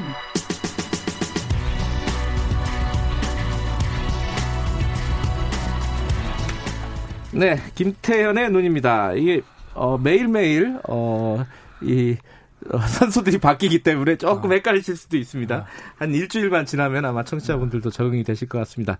자, 매주 목요일에는 김태현 변호사와 함께 우리 사회의 여러 쟁점들, 현안들 살펴보는 시간 마련해 보겠습니다. 어서 오세요. 아, 안녕하세요. 처음 뵙겠습니다. 아, 처음 뵙겠습니다. 네, 뭐 이름도 붙여주시네요. 아, 김태현의 아, 네, 눈입니다. 네. 어, 몰랐습니다. 이름이, 이름이 들어가는지는. 아, 더 긴장하시라고. 네. 그렇다고 긴장하는 사람은 아닌데 편하게 하죠 뭐. 예. 오늘 첫 번째 시간인데 어떤 얘기를 갖고 오셨나요? 오늘은 아마 우리나라 건국 이래 최대 이혼 소송 될 수 있을 것 같아요. 그래요? SK 그룹의 최태원 회장하고 음. 아트센터 나비의 노소영 관장의 이혼에 관련 얘기들을 좀 해볼까 합니다. 두 사람이 지금 뭐 따로 산 건 오래됐다고 하죠. 그렇죠. 그렇죠? 네. 네. 근데 이제 이혼 소송을 하고 있다는 거죠. 네. 근데 이게 건국 이래 최대다 그럼 소송 가액이 한 어느 정도 됩니까? 1조 4천억이요. 재산분할 때문에 그렇죠. 1조 4천억이요? 네. 근데 보면 이혼 소송의 쟁점 여러 개 있어요. 네. 이혼하냐 안 하냐. 네. 근데 예전에 저 최태원 회장도 이혼 소송을 제기한 거고 물론 조정을 신청했는데 조정이 안 돼서 소송을 간 거고. 네. 노소영 관장도 이혼을 하겠다고 반소를 한 거니까 이혼 자체는 양측 의사 합치했잖아요. 예. 그 이혼 되는 거예요. 예. 그다음에 양육권은 뭐 다 미성년자니까 성년이 됐으니까 그거 없는 거고 예, 예. 위자료인데 위자료 유책 배우자거든요. 뭐 위척 배우자는 그냥 최태원 회장입니다. 네, 다른 아, 여성과 살고 있으니까요. 아까 네. 노소영 관장한테 무슨 문제가 있는지 알 수는 없으나 뭐가 네. 있더라도 혼외자를 이길 수 있는 유책성은 없어요. 그러니까 최태원 회장이 아니 그렇잖아요. 최태원이 혼외자가 있으니까 그걸로 상황은 끝난 거예요. 예. 다만 이제 위자료가 3억인데 3억은 안 될 거고 대한민국에서 위자료 이혼 소송한테 위자료 제일 번 1억 넘기도 쉽지 않아요. 그래요? 네, 유책성 혼외자가 그냥 뭐 12명이 있어도 1억 넘기 쉽지 않아요. 음. 그러니까 뭐 3억을 청구를 하긴 했지만 그건 뭐 한 1억 안, 언더에서 끝날 거고 근데 양측 다 관심 있겠습니까 그 1억에 음. 위자료에 대해서는 재산 분할. 예, 네, 문제는 재산 분할인 거죠. 왜냐하면 이게 단순히 그냥 현금이나 부동산이 많은 현금 부자다, 부동산 부자다 그러면 속된 말로 현금 주고 부동산 주면 되는데 이거는 SK 지분이라고요. 예. 그러면은 우리나라 SK가 좀 몇 몇이죠? 한 3, 4위 하나요? 그 정도 네. 되죠. 네. 네. 거기 경영권이 바뀔 수도 있는 문제니까 이게 굉장히 두 사람만의 문제가 아니라 어떻게 보면 SK 후계 구도도 걸려 있는 온 음. 경제계가 음. 보고 법조계뿐만이 아니라 경제계도 보고 이거 어떻게 될까 이러고. 물론 이제 어떻게 결론이 어떻게 날지는 아직은 네. 모르지만은 네. 만약에 네. 이 1조 4천억 원요 언저리에서 나면 지배 구조도 바뀔 만한 액수예요 이게? 바뀔 그러니까 완전히 바뀌는 건 아니고 왜냐면 네. 최태원 회장 우호 지분들이 있어요. 친인척들. 얼마 그렇겠죠. 전에 친인척 다 어. 2조인가 1조 나눠줬잖아요. 네. 그러니까 그런 거를 다 합치면 다 합치면은 노소영 관장이 이걸 반을 가져간다 하더라도 SK의 음. 경영권을 만지를 가져온다는 건 말은 못하죠. 네. 다만 이제 이대 주주가 된다고 그 이대 주주는 될 수 있을 거예요 아마. 그러면은 이제 이사 선임이라든지 감사 선임 이런 것들을 통해 가지고 완전히 경영권은 가져오지 못해도 좌지우지할 수 있는 그런 부분이 있는 거고 또 하나는 예. 야, 이거 좀 민감한 굉장히 민감한 얘기인데 SK 최태원 회장이 항상 그랬잖아요 자식들한테 물려주지 않는다고. 음흠. 근데 지금 노소영 관장 사이에 세 명의 아이가 있습니다. 네. 그 중에 한 분이 이제 군대 때문에 굉장히 좀 언론에서 호평을 네. 받는 분이고 여자 딸은 예, 예. 이름이 제 기억 안 나. 최 최민정? 예, 그죠? 한번 찾아봐 주세요. 네, 맞을 거예요. 아, 최민정 씨. 최민정 씨라네요. 예. 지금 뭐 혼외자도 자녀가 있습니다. 음흠. 그러면 그 넷은 똑같은 상속권을 가지고 있는 것이거든요. 네. 결국 글쎄 모르겠어요. 경영권 물려주지 않는다고 했는데 누군가는 그래도 지배적인 저, 저 쉐어홀더가 될 거 아니 주주가 될 거 아니겠습니까? 예. 실제적 본인이 경고 행사하고 아는 건 별개의 문제고. 그렇죠. 음. 그게 이제 누가 되느냐라는 그런 후계 구도의 문제도 달려 있는 음. 거죠. 그래서 보통 민감한 문제가 아니에요, 이건. 그런데 이제 이 와중에 좀 네. 뭐랄까 예상치 못한 일들이 발생을 합니다. 왜냐하면은 네. 재산 분할을 하려면은 그 상식적으로 생각하면 부부가 네. 이 재산을 형성하는데 어느 정도 기여를 했느냐를 네. 따질 거 아니에요 판사가. 그런데 지금 노소영 관장이 아, 나도 기여 많이 했다 이러면서 좀 이상한 일이 벌어지고 있잖아요. 이제, 예. 그건 정확한 소장 내용 우리가 봐야 되는데 예. 정확히 말씀드리면 기여도를 따지기 전에 뭘 따져야 되냐면 예. 부부가 혼인 관계 중에 공동으로 성립한 재산 음흠. 이게 재산 분할 대상이에요. 원래 나, 원래 네. 혼인 전에 있었던 재산은 안 해당 아니죠. 안 되는 거고. 네, 그러니까 네. 예를 들면 저 아마존의 제프 베이소스 반뚝 띄워줬잖아요. 네. 제프 베이소스가 무슨 아버지한테 상속받고 그런 게 아니라 빵원에서 시작해가지고 아마존 만든 거잖아요. 네. 그러면은 그 모든 재산이 뭐 미국은 좀 다르긴 하죠. 우리나라 기준으로 봐도 모든 재산이 부부가 혼인 생활 중에 공동으로 만든 거예요. 네. 그러니까 재산 분할 대상이 된 거죠. 그래서 50% 이렇게 나온 거죠. 근데 아. 예를 들면 저 이부진 호텔 신라 사장하고 이무재 삼성전기 고문 때도 이무재 고문을 굉장히 많이 했어요. 예. 근데 그때는 다들 약간 되도 않는 거 많이 한다라고 얘기를 했거든요. 이무재 고문한테 죄송하지만. 예. 근데 실제로 청구한급에서 미약하게 나왔죠. 음. 그건 왜 그러냐면 이 이부진 호텔 신라 사장의 재산이 다 뭐예요? 아버지로부터 받은 SDS랑 이쪽에 저 저기 주식이라고요. 상속받은 거라고요. 예, 예. 그러면 대부분 상속 재산이니까 그건 혼인 분할 재산 대상 빠져요. 두 사람이 결혼해서 이룩한 재산이 원칙적으로 대상이에요. 그거 아. 얼마 되겠어요? 그러니까 이무재 고문이 엄청 청구했는데 중에 적게 우리가 볼 때 많은 돈이지만 본인의 청구액에 비해서. 근데 이 SK의 이혼 소송은 조금 다르게 볼 수도 있는 게 뭐냐면 SK 재산의 형성 과정 때문에 그런 거죠, 이게. 어떤 내용이죠? 그러니까 예를 들면 아, 잘 아시겠지만 SK의 가장 큰 SK텔레콤입니다. 네. 근데 이제 SK텔레콤이 이게 좀 배경을 좀 보시면 이게 인허가 사업이잖아요. 이동통신이라는 게. 특혜 논란이 네. 있었죠. 정부에서 음. 너해 이거잖아요. 음, 네. 근데 당시에 보면은 이제 SK에서 이거 하려고 대한텔레콤이라는 사내 TF도 만들고 그게 이제 SK텔레콤 변한 거예요. 이동통신 사업 허가를 처음에 비딩을 해가지고 따요. 네. 언제? 노태우 대통령 때. 당시에 아. 이미 최태원 회장하고 노태우 대통령, 노소영 관장은 결혼한 상태죠. 음흠. 재벌가의 아들과 대통령 영애가 결혼한 음흠. 그 상태에서 92년도인가 1년도인가 땁니다.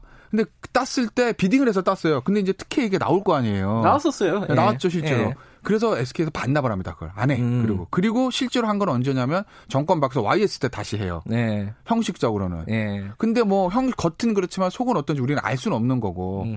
그러니까 다만 이제 노소영 관장 입장에서 보면 야 이게 SK 재산이 예를 들면 완전히 SK텔레콤이란 게 최종현 선대회장 때부터 막 돼가지고 내가 나랑 결혼하기 전에 네. 이미 돼가지고 그 다음에 최종현 회장 돌아가신 다음에 남편을 물려받았으면은 완전 상속 재산이니까 아닌데 나랑 결혼한 다음에 이게 뭐 SK텔레콤 형성된 거잖아. 그러면은 이거는 완전 상속 재산이 아니고 그러니까 내가 기여하니까 뭐 이렇게 주장을 할 수도 있다라는 거죠. 그러니까 뭐 주장을 하다 보면 정경유착을 네. 어, 어떻게 드러내야 되는 이런 상황, 아이러니한 상황이 될 수도 있다 이런 거네요. 어, 근데 실제로 예. 그렇게 하고 있는지 아직 소장을 확인은 못 해봐서. 알겠습니다. 네. 자, 2부는 여기까지 하겠습니다. 김태현 변호사였습니다. 고맙습니다. 네, 고맙습니다.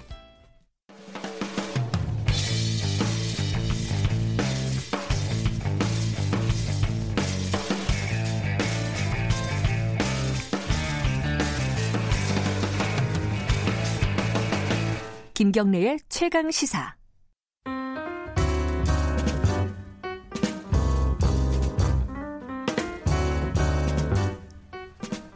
네.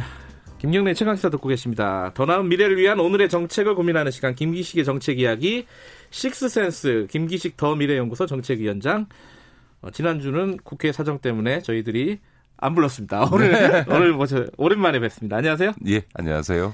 그간에 많은 일들이 있었습니다. 어, 타다 얘기 좀 오늘 해볼게요. 타다. 네, 네, 네. 예, 이게 결국은 뭐 타다 방지법이라고 해야 되나요? 뭐 이름을 뭐라고 붙여야 될지는 잘 모르겠는데 그게 국회에 지금 어, 상임위 통과를 해버렸어요, 그죠? 네네. 그래가지고 지금 이재용 소카 대표 같은 경우는 굉장히 격앙된 반응을 네네네. 보이기도 했고 요, 요 얘기를 좀 하려고 하는데 어, 일단 지금 상황을 이재용 대표 같은 경우에는 야 이게 우리나라가 지금 혁신 좀 하려고 그러는데 뭐 다들 막냐 네네네. 이건데 어떻게 봐야 됩니까 이게? 뭐 이게 타다 금지법이냐 타다의 제도화법이냐라고 하는 것 갖고 논쟁을 하는데요.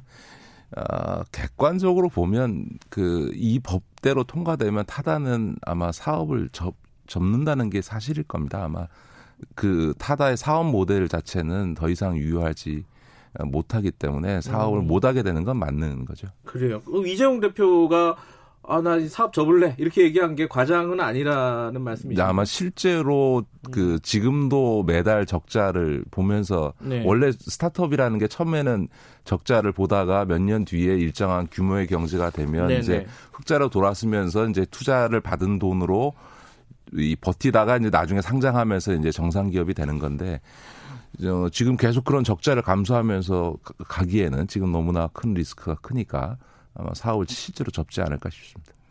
이게 법적으로 어 지금 뭐 기소도 돼 있는 상태잖아요. 네, 사실은 네, 네, 네. 형사적으로 거의 기소까지 돼 있는 상황인데 이게 뭐 렌터카 아니, 콜택시 아니냐 결국은 음, 음. 뭐 그리고 이쪽에서는 뭐 혁신 음, 네, 네. 사업이다 이렇게 얘기를 하는데 뭐 그 쟁점은 뭐 여러 번 얘기를 했지만 아, 어떻게 봐야 될지 그거 한 번만 좀 정리하고 그 그래야지 뒷 얘기가 나올 것 같아요. 예, 지금 이제 쟁점은 크게 세 가지죠. 하나는 어, 타다와 같은 이런 신 그 모빌리티 네. 사, 업을 하는 업자가 어, 좀 이 기존의 구산업인 택시 산업의 구조조정 과정이 필요하니까 그것에 네. 대한 사회적 기여금을 내달라 이거 하나하고 네. 그 다음에 새로운 플랫폼 운송 사업자 면허를 내주는데 네. 그 면허 대수를 몇 대까지 해줄 거냐 이 네. 문제가 하나 있고 세 번째가 이제 이게 사실은 타다 문제에서 핵심인데 렌터카 허여를 이용한 이 플랫폼 사업을 허용할 거냐 이 세 가지가 지금 최대의 쟁점이죠. 네. 근데 지금 어 정부 입장은 이 못하겠다는 거 아니에요? 지금 그러니까 타다 쪽에서도 성의를 안 보였다. 네, 네. 뭔가 정부 입장에서도 지금 어쩔 수가 없다 이런 거 아니에요? 꼭 그렇지는 않고요. 그러니까 네. 이 청취자들께서도 좀 쟁점을 좀 나눠서 그, 네. 정, 그 들, 들으시고 좀 생각을 정리하실 필요가 있는데 첫 번째 이제 기여금 문제와 관련해서는 네. 어, 이게 처음에 논란이 있다가 네. 어, 저도 좀 그, 그런 중재를 냈었는데 이제 어쨌든 기여금을 낸다라고 네. 하는 것에 대해서는 양측의 입장이 그 접근을 한 것 같고요. 네. 다만 이제 기여금을 내는 방식에 있어서 지금 택시면에서 한 8천만 원 정도 하거든요. 네. 그러면 이제 면허를 사게 하는 방식으로 가면 천 대면 800억이고 만 대면 8천억이잖아요. 네, 네. 이게 너무 큰 거죠. 그러니까 이제 국토부에서는 한 대당 월 40만 원씩 내라라고 예. 하는 이제 이런 얘기를 하는 거고요. 근데 이제 이게 문제가 되는 거는 어 타다 정도만 돼도 아마 월 40만 원 정도 내는 거는 뭐 크게 어렵지 않을 텐데 이제 다른 작은 스타트업의 경우에는 음. 이게 실제로 그 이용 횟수와 무관하게 대당 40만 원 씩을 매월 내야 되면 1년이면은 한 500만 원 되는 거잖아요. 네. 그러니까 이제 그런 고정 비용이 들어가는 것에 대한 부담이 있으니까 그래서 제가 생각하기에는 이 부분에 있어서 가장 적절한 어, 중재안은 뉴욕이 그렇게 하고 있는데 그러니까 한 번 이용할 때마다 그러니까 소, 비자가 한 번 이용할 때마다 1달러를 내게 합니다. 음. 그것처럼 우리 식으로 하면은 소비자 한 번 이용할 때마다 1,000원 정도를 내게 하는 건데요. 결과적으로는 같은 결과가 나온다. 예를 들어서 타다의 경우에 지금 현재 매출을 제가 확인해 보니까 아, 월 한 5억 정도 내게 돼 음. 있습니다. 그러니까 네. 한 대, 그러니까 겨우 그 국토부랑 맞춘 거하고 거의 비슷하거든요. 예, 예. 그러니까 그런 점에서는 충분히 양쪽이 어, 접근할 수 있겠다. 다만 타다가처럼 이 모빌리티 쪽에서도 그래도 조금 큰 기업 말고 작은 스타트업들도 뭔가 도전해 볼 수 있도록 하기 위해서는 네. 이거를 이제 뭐 대당 뭐 몇천만 원이라든가 혹은 대당 어 몇십만 원 이런 거보다는 이용 소비자가 이용한 횟수만큼 음. 사실은 이제 비용이 들어가는 거니까 네. 예, 소비자 이용하는 횟수에 대해서 대, 회, 회당 천 원씩 어, 과금을 하는 방식이 더 적절하지 않나 이렇게 생각을 하는 거죠. 그러니까 그 사회적 기, 기여금 요, 요 부분은 해결의 여지가 아직도 좀 남아 있다 이렇게 보시는 충분히 거예요. 해결할 수 있다. 좀 더 서로가 대화하면 충분히 해결할 수 있다고 봅니다. 아, 그 완전히 끝났다 이제 타다는 이렇게 생각이 되기도 하는데 언뜻 보면요 지금 완전히 감정 싸움까지 가버려가지고 아, 저는 우리 사회가 네. 이 정도의 문제를 정책적으로 합리적으로 토론해서 해결하지 음. 못한다면 21세기에 부끄러운 거죠. 저는 그래서 양쪽 모두가 진지한 대화를 예. 통해서 해법을 찾아야 된다고 생각합니다. 이게 예를 들어서 지금 차량 운행 대수를 어, 얼마까지 더 허용해 줄 거냐, 네. 새로운 플랫폼 사업자 면허를 몇 대를 허용해 줄 거냐인데 이것도 사실 뻔한 기준이 있습니다. 예를 들어서 지금 1년에 그 한 900대 정도의 택시 면허가 예. 감차되고 있는데 그걸 갖고 그 영업해라라고 네. 하면 타다를 포함해서 새로운 모빌리티 산업은 못 하는 거죠. 이건 전 국토부가 잘못됐다고 생각합니다. 왜냐하면 보통 지금 타다가 월 한 30에서 50억 정도 적자가 나는데 이게 그래도 규모의 경제가 돼야만 흑자로 돌아서게 되는 거거든요. 그 기준선이 아마 한 3,000대에서 한 5,000대 정도 될 겁니다. 그러니까 네.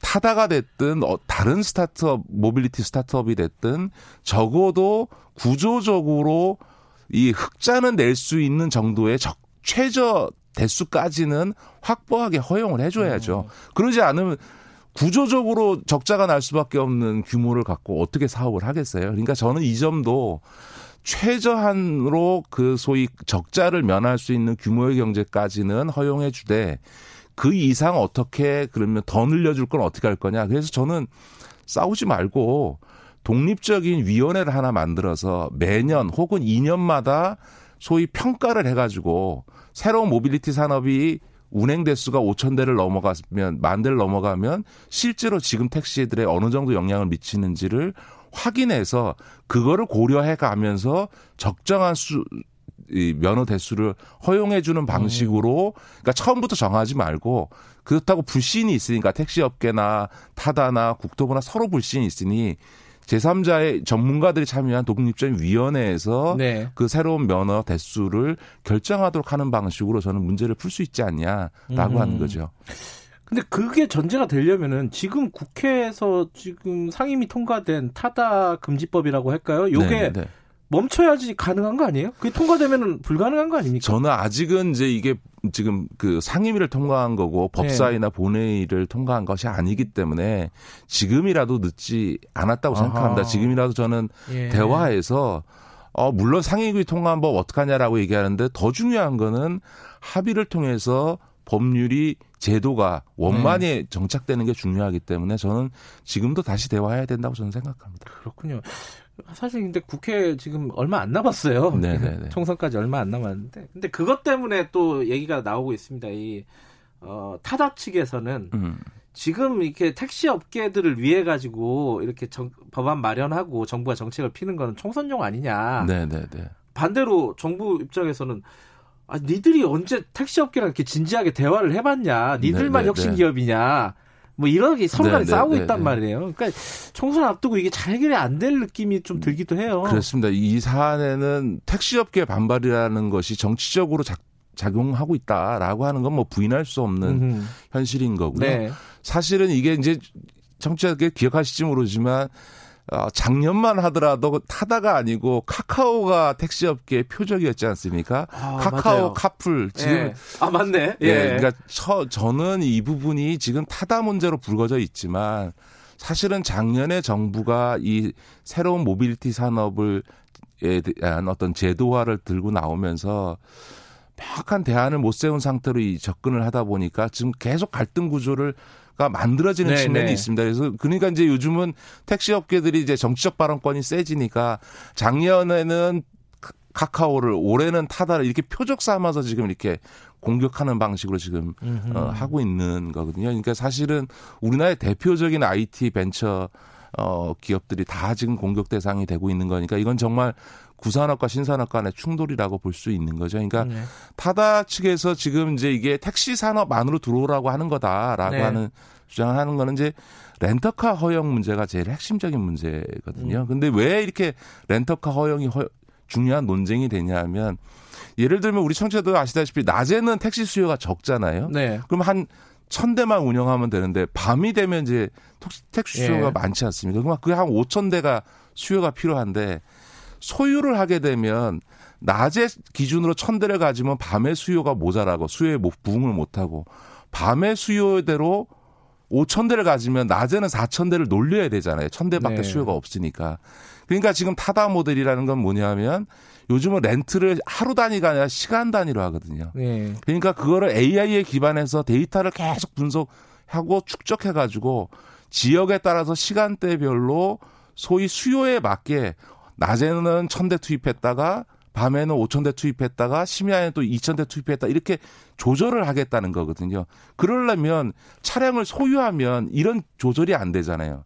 그냥 음. 놀리든지 그냥 둬야 되는 거니까. 그러니까 렌트 방식을 통해서 이런 AI에 기반한 분석의 기초에서 공급과 수요를 조절하는 방식으로 비용을 줄이겠다. 음. 그 대신에 타다 기사가 지금 시간당으로 하면 택시 기사보다 월급이 많거든요. 음. 똑같이 8시간 일하는 때 택시 기사들이 받는 월급보다 많이 받을 수 있는 게 우리가 이렇게 비용을 줄였으니 그 비용으로 대신에 이 타다 기사들한테 더 월급을 많이 주겠다. 이게 자기들을 이 보기에는 상생 모델이라고 하는 거거든요. 네. 이런 이제 소위 비즈니스의 특성이 있기 때문에 이거를 법으로 금지하는 방식으로까지 갈 거냐 아니면 시행령 문제로 넘겨놓고 그거와 관련해서 적어도 한 1, 2년 정도 실험을 해가면서 이게 실제로 어, 기존의 택시 산업에 어떤 영향을 미치는지 좀 검토할 필요가 있다. 예. 이 점과 관련해서는 저는 조금 일리가 있다고 봅니다. 그러니까 이 부분도 좀 대화가 필요한 것 같아요. 예를 들면 국토부도 지금 새로운 플랫폼 운송사업자 면허를 주겠다. 택시 면허와는 다른. 근데 렌트카는 안 된다. 그러니까 이제 한쪽에서는 이건 택시 면허하고 뭐가 똑같 다르냐 네. 똑같은 거다라고 하는 거잖아요. 근데 이 부분에 대한 토론을 한 지가 지금 몇 달밖에 안 됐거든요. 그러니까 그런 점에서는 조금 더 이 부분에 대해서 좀 논의를 해볼 필요가 있다. 저는 그렇게 보는 거죠. 타다에서 이게 논의가 한창 진행될 때 갑자기 이제 차량 대수를 늘리겠다, 네, 확장하겠다 네. 사업을 이래가지고 사실 감정을 건드린 측면도 좀 있었던 그렇습니다. 것 같아요. 아닌가 이제 예. 저는 제가 지켜보면서는 이제 예. 타다 측의 대응도 지나치게 좀 측면이 있고요. 예. 너무 감정적이었던 측면도 있, 다고 저는 보여집니다. 예. 알겠습니다. 그 요거는 그 어쨌든 어 금지하는 법안을 서둘러 만들기보다는 일단 대화를 하고 차차 좀 진행해 보자. 이게 지금 김희식 위원장의 생각이시네요. 그죠? 예, 저는 네. 그 서로가 좀 더 양보해서 어쨌든 제도가 새로운 제도를 도입하는데 이게 잘 도입될 수 있도록 이런 정도의 문제를 해결하지 못한다는 거는 좀 부끄러운 음. 일이다. 저는 그렇게 보는 거죠. 알겠습니다. 오늘 예산안 요거 졸속 처리라고 해야 될까요? 요 네네. 얘기를 좀 하려고 했는데 이게 총론적으로 좀 듣고 마무리해야 될 것 같아요. 몇 가지 문제가 있습니다. 해마다 기한을 넘기는 문제. 네, 네, 네. 그리고 심사를 제대로 안 하는 문제. 그러다 보니까 또 실세 의원들이라고 네, 네 할까요? 네, 네. 막뭐 지역구 의원들 막 빼가는 문제. 여러 가지 문제가 막 다 얽혀져 있어요. 이거 어떻게 이거 해결은 해야 될 것 같은데 직접 경험이 있으시니까. 예, 저도 19대 때 예산결산위원을 해봤습니다. 예. 국회의원을 했는데도 불구하고요. 올해 통과한 예산이 지금 511 12조가 예. 조금 넘는데 이 엄청난 국민의 세금의 예산을 확정하는데 국민들은 물론이고 예결위원이었던 예결위원도 아닌 사람이 아니라 예결위였던 국회의원도 그 512조 예산의 세부 내역을 제대로 검토해 본 적이 없습니다. 거의 그냥 소위 그것도 더 나가서 소소히 한 여섯 명이서 기재부 공무원 붙잡고서는 예산 심사해가지고 그냥 처리가 되는 네네. 게 지금 우리 국회 현실이거든요. 저는 그런 점에서 보면 이 국회 가장 중요한 게 예산을 심의 확정해 주는 일인데 이게 이렇게 졸속으로 그다음 매, 매년 법안을 법을 어겨가면서 시안에 네. 막바지에 가서 이렇게 처리하는 것은 정말 문제다라고 저는 어, 생각을 합니다. 어떻게 해야 될까 이게 문제잖아요 지금. 사실은 이제 어. 미국 같은 우리가 이제 대통령 중심제 국가 아닙니까? 네. 원조인 미국 같은 경우에는 의회 편성 권한 자체가 그 예산의 편성 권한 자체가 의회에게 있습니다. 아, 그래요? 왜냐하면 국민의 세금으로 구성되는 오. 예산이기 때문에 국민의 대표인 국회가 그걸 하게요. 음. 집행부, 행정부라고 하는 거는 국민이, 국회가 승인해 준 걸 집행하는 기관인데 음. 집행하는 기관인 니네가 왜 예산을 편성하냐. 이게 이제 미국 대통령제에서의 원리거든요. 근데 네. 우리는 아예 사실은 국회는 동의권만 있을 뿐이지 예산 편성도 기재부가 하고 네. 더군다나 그걸 수정할 경우에는 기재부의 동의를 받지 못하면 아예 부, 무조건 부결되는 음흠. 겁니다. 이번에 그 처리할 때도 어 한나 한, 한나라당에서 자유한국당. 아, 한국 자유한국당에서 수정안 내니까 그냥 홍남기 부총리가 나와서 부동의합니다. 그러니까 아 부총리가 부동의했기 때문에 이건 표결 자체를 그것도, 취소합니다. 이렇게 처음 보는 물이 네, 그러니까 기재부가 어. 부동의하면 아예 표결 자체를 못 한다. 국회의원이 아. 낸 수정안이 기재부의 부동의에 의해서 표결조차 할 수 없는 구조를 갖고 있는 게 문제이기 때문에 저는 어, 기본적으로는 중장기적으로 보면 개헌을 한다면 어, 이 예산 편성과 관련해서는 의회의 권한으로 가져오는 게 맞고요. 네. 그 전이라도 이런 엄청난 예산을 정말 막바지 며칠에 걸쳐서 예산 심사하는 일이 막기 위해서는 예산결산특별위원회는 상임위원회 해서 상설로 예 그렇죠 네. 결산도 돈 잘 썼는지 감사하는 것도 좀 제대로 하고 상반기에는 하반기로 넘어오면 6개월 내내 예산 심사를 해서 음. 제대로 심사하는 구조로 만드는 게그 맞는 거죠. 예전부터 나왔는데 왜 안 되는 거예요? 그게 궁금해요. 일단 기재부가 굉장히 싫어하고요.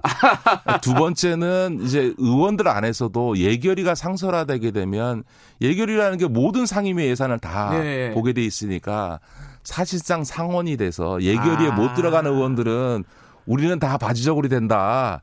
라고 하는 심리들이 좀 있습니다. 예. 그러다 보니까 예결위 상설화에 대해서 다 명분적으로는 동의하지만 음. 막상 의원들의 상당 숫자도 그거 꼭 해야 되냐. 음. 이런 생각들이 좀 있는 거죠. 좀 얽혀 있는 문제군요. 네네. 요번 총선 때 이런 어떤 예산 문제 같은 경우도 이 각 당에서 좀 공약 좀 세웠으면 좋겠어요. 네, 네. 뭐 문제를 해결할 수 있는 총선 좋은 게 그런 거잖아요. 그죠? 지금 말씀하신 것들 몇 가지 이제 아이디어들 말씀하신 부분들 그 부분들이 어떻게 좀 진행이 될지 왜냐하면 다 문제 의식은 갖고 있는 거니까요. 네, 네. 알겠습니다. 오늘 말씀은 여기까지 듣겠습니다. 고맙습니다. 네, 고맙습니다. 김기식 더 미래연구소 정책위원장님이었습니다.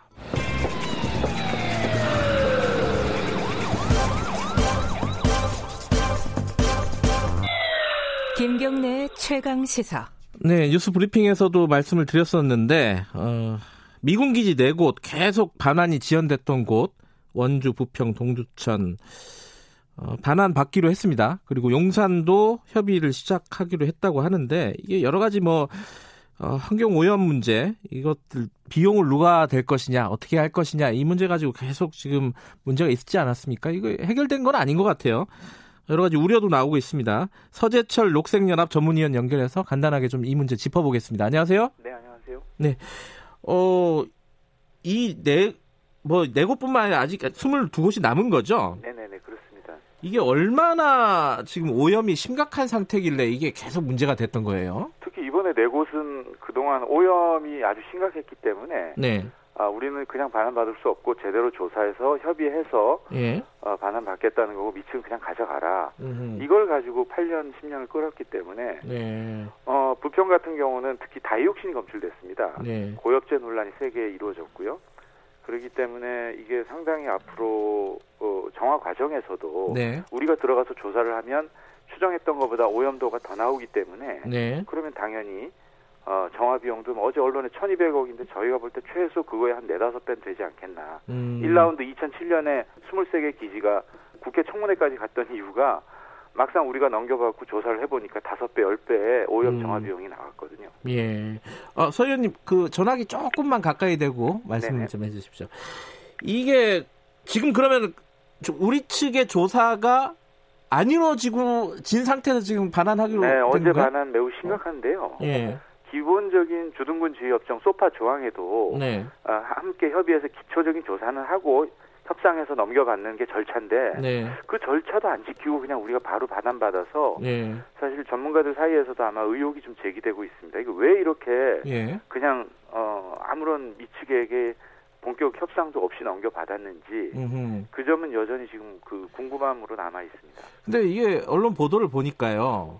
이게 미국이 이런 환경 오염 비, 어, 정화 비용을 지불한 적이 없다면서요? 외국에서도? 그래갖고 이 미국을 어떻게 강제할 수 있는 수단과 방법 이런 것들이 우리로서는 참 없는 거 아니냐 어, 안타깝지만 이런 생각도 언뜻 들던데 네, 어떻게 보십니까? 그런 측면도 있는데 우리처럼 토지 이용률도가 세계에서 제일 높은 나라에서 네. 다만 이제 독일 같은 경우는 독일 연방 정부 공무원들이 오염이 확인되면 들어가 조사를 하고 음흠. 그런 절차가 있는데 네. 우리는 명, 명확하게 그 오염이 밖에 확인돼도 네. 조사 한번 제대로 안 해주고 네. 어, 그리고 이제 이렇게 어제처럼 합의를 끝난 다음에 알아서 하시, 하시라 어허. 이런 거기 때문에 사실은 지금은 이제 미군에 의한 뭐 어, 폭행이나 성범죄 이런 건 다 사라졌습니다. 네. 한미 그 주 둔군에 의한 주한 미군에 의한 갈등은 거의 이제 환경 문제인데 네. 이걸 이렇게 넘겨주면 이제 앞으로 네 개 기지도 정화하는 과정에서 네. 계속 정화 정도가 나오고 환경부 그걸 또 숨길 수 없고 음흠. 그럼 이거 자체가 자칫하면 반미 감정까지 촉발될 수 있는 네. 그래서 외교부가 왜 어제 그런 식의 처리를 했는지 납득이 가지 않습니다. 그러면은 서현께서 보시기에는 어, 일단 기본 기초적인 조사라도 진행하고 나서 했어야 된다 이런 취지신가요? 네, 소파 절차에도 어, 기본적으로 협상하면서 어, 약뭐 한 100일 정도라도 조사를 하고 네. 그걸 가지고 서로 협상을 하는데 물론 그 조사도 충분치 않습니다. 오염 네. 정도나 기지의 면적 그리고 그 어떤 항목에 오염이 됐는지 네. 그게 중금속 정도인지 아니면 독극물인지 네. 이런 것들에 따라서 달라지는데 음흠. 그런 기본적인 것도 어제는 하지 않고 네. 일각에서는 이거는 소송감이다 있는 절차도 지키지 않았다 이런 음. 지금 의견도 나오고 있습니다. 그 저번에 저희랑 인터뷰 하실 때도 그 말씀 하셨어요. 열쇠 넘겨받으면은 오염 처리는 우리 책임이 된다. 네네네. 지금 그 상태가 된 거죠, 그러면은? 어제 2시부로 이제 대한민국이 모든 책임 다 떠안는 걸로. 그래서 어제 발표에 보면 뭐 협의하고 합의했다. 예. 영화 책임에 대한 협의를 계속 할 수 있다라고 했는데 예. 이건 거짓말이고요. 외교부 어떤 공무원이 어떤 근거에서 얘기하는지 몰라도 이거는 주둔군 지휘협정 소파의 기본을 안다면 네. 우리는 단 하나도 어, 그리고 미측은 그렇게 해줄 이유도 없고 우리가 앞으로 오염 정화가 있어도 미국은 아 그러십니까 하고 넘어갈 일이지 성의 있게 나올 수 있는 법적 근거, 그러니까 양측의 관계에서의 근거가 없기 때문에 네. 어, 언론 브리핑에 그렇게 얘기했다는 건 저희는 객관적으로 보면 그 국민을 속인 겁니다. 근데 좀 그런 측면도 있어요. 이게 이제 인근에 사는 주민들 혹은 뭐 지자체 이쪽에서는 계속 협상이 미뤄지고 그 토지가 그냥 방치돼 있는 거잖아요. 네네네. 아, 그럴 바에는 좀 갖고 와서 어쨌든 협의를 하든지 좀 활용을 좀 해보자. 네. 이런 요구들이 있었던 것도 사실이잖아요. 그걸 안 한 게 외교부와 국방부의 공무원들입니다. 미측은 아, 가져가라. 그렇기 때문에 8년 전에, 5년 전에, 작년에도 적극적으로 미국을 만나서 이 얘기를 꺼내야 되는데 네. 상대가 이 얘기를 싫어하거나 뺀질거리니까 우리 공무원이 적극적으로 나서서 네. 미국 공무원과 한국 공무원의 차이가 국민의 세금이 어떻게 쓰이는지 네. 단 1달러라도 그것이 어, 어떻게 이용되는지에 대해서 적극적으로 절감하느냐 미국 네. 공무원도 철저하거든요. 네. 근데 우리는 그 부분에 대해서 싫으니까 힘드니까 지금까지 방치한 건 미국이 아니고 우리 정부의 외교부 국방부의 공무원들이었죠. 아 그러면 지금 이제 이 네 개 기지가 반환된 부분은 어, 책임 소재라든가 어, 절차가 어떻게 됐는지는 좀 어, 조사를 하고 규명을 할 필요가 있다. 여기까지 정리하고요. 네네. 그럼 앞으로는 지금 용산기지 반환이 좀 남아 있잖아요. 네, 그렇습니다. 이건 어떻게 돼야 됩니까? 그럼 지금 이런 저, 전철을 밟으면 안 되는 거 아니에요? 어제 그 발표는 용산의 서막이 아닌가라는 우려가 있고요. 네. 이대로 가면 미측은 당연히 용산도 이렇게 하자라고 나올 거고. 네. 아, 아마 앞으로 용산은 특히 단일 기지 오염이 14개, 네. 오염 정도, 녹사평 역에서 지금도 유진 기름 흔적이 나오고 있기 때문에 네. 용산은 지금 알려진 것보다 공원화되는 시간이 훨씬 더 늦춰질 거고 네. 어, 용산 논란은 더욱 증폭되지 않겠나 그렇게 예상하고 있습니다. 그러면 이런 어떤 뭐 조사라든지 비용 청구라든지 이런 부분들을 미국한테 좀 압박하거나 뭐 강제할 수 있는 우리가 가질 수 있는 카드가 뭐가 있을까요? 어, 일단 우리가 할 수 있는 오염도 조사를 해서 네. 그 데이터를 미국에게 미국이 싫어해도 네. 던지고 이야기 꺼내고 음. 왜냐하면 양국 간의 관계가 정상적인 국가 간의 관계이기 때문에 네. 그리고 동맹 아닙니까? 네. 동맹은 때에 따라 싫은 얘기도 할 줄 알아야 되는데 네.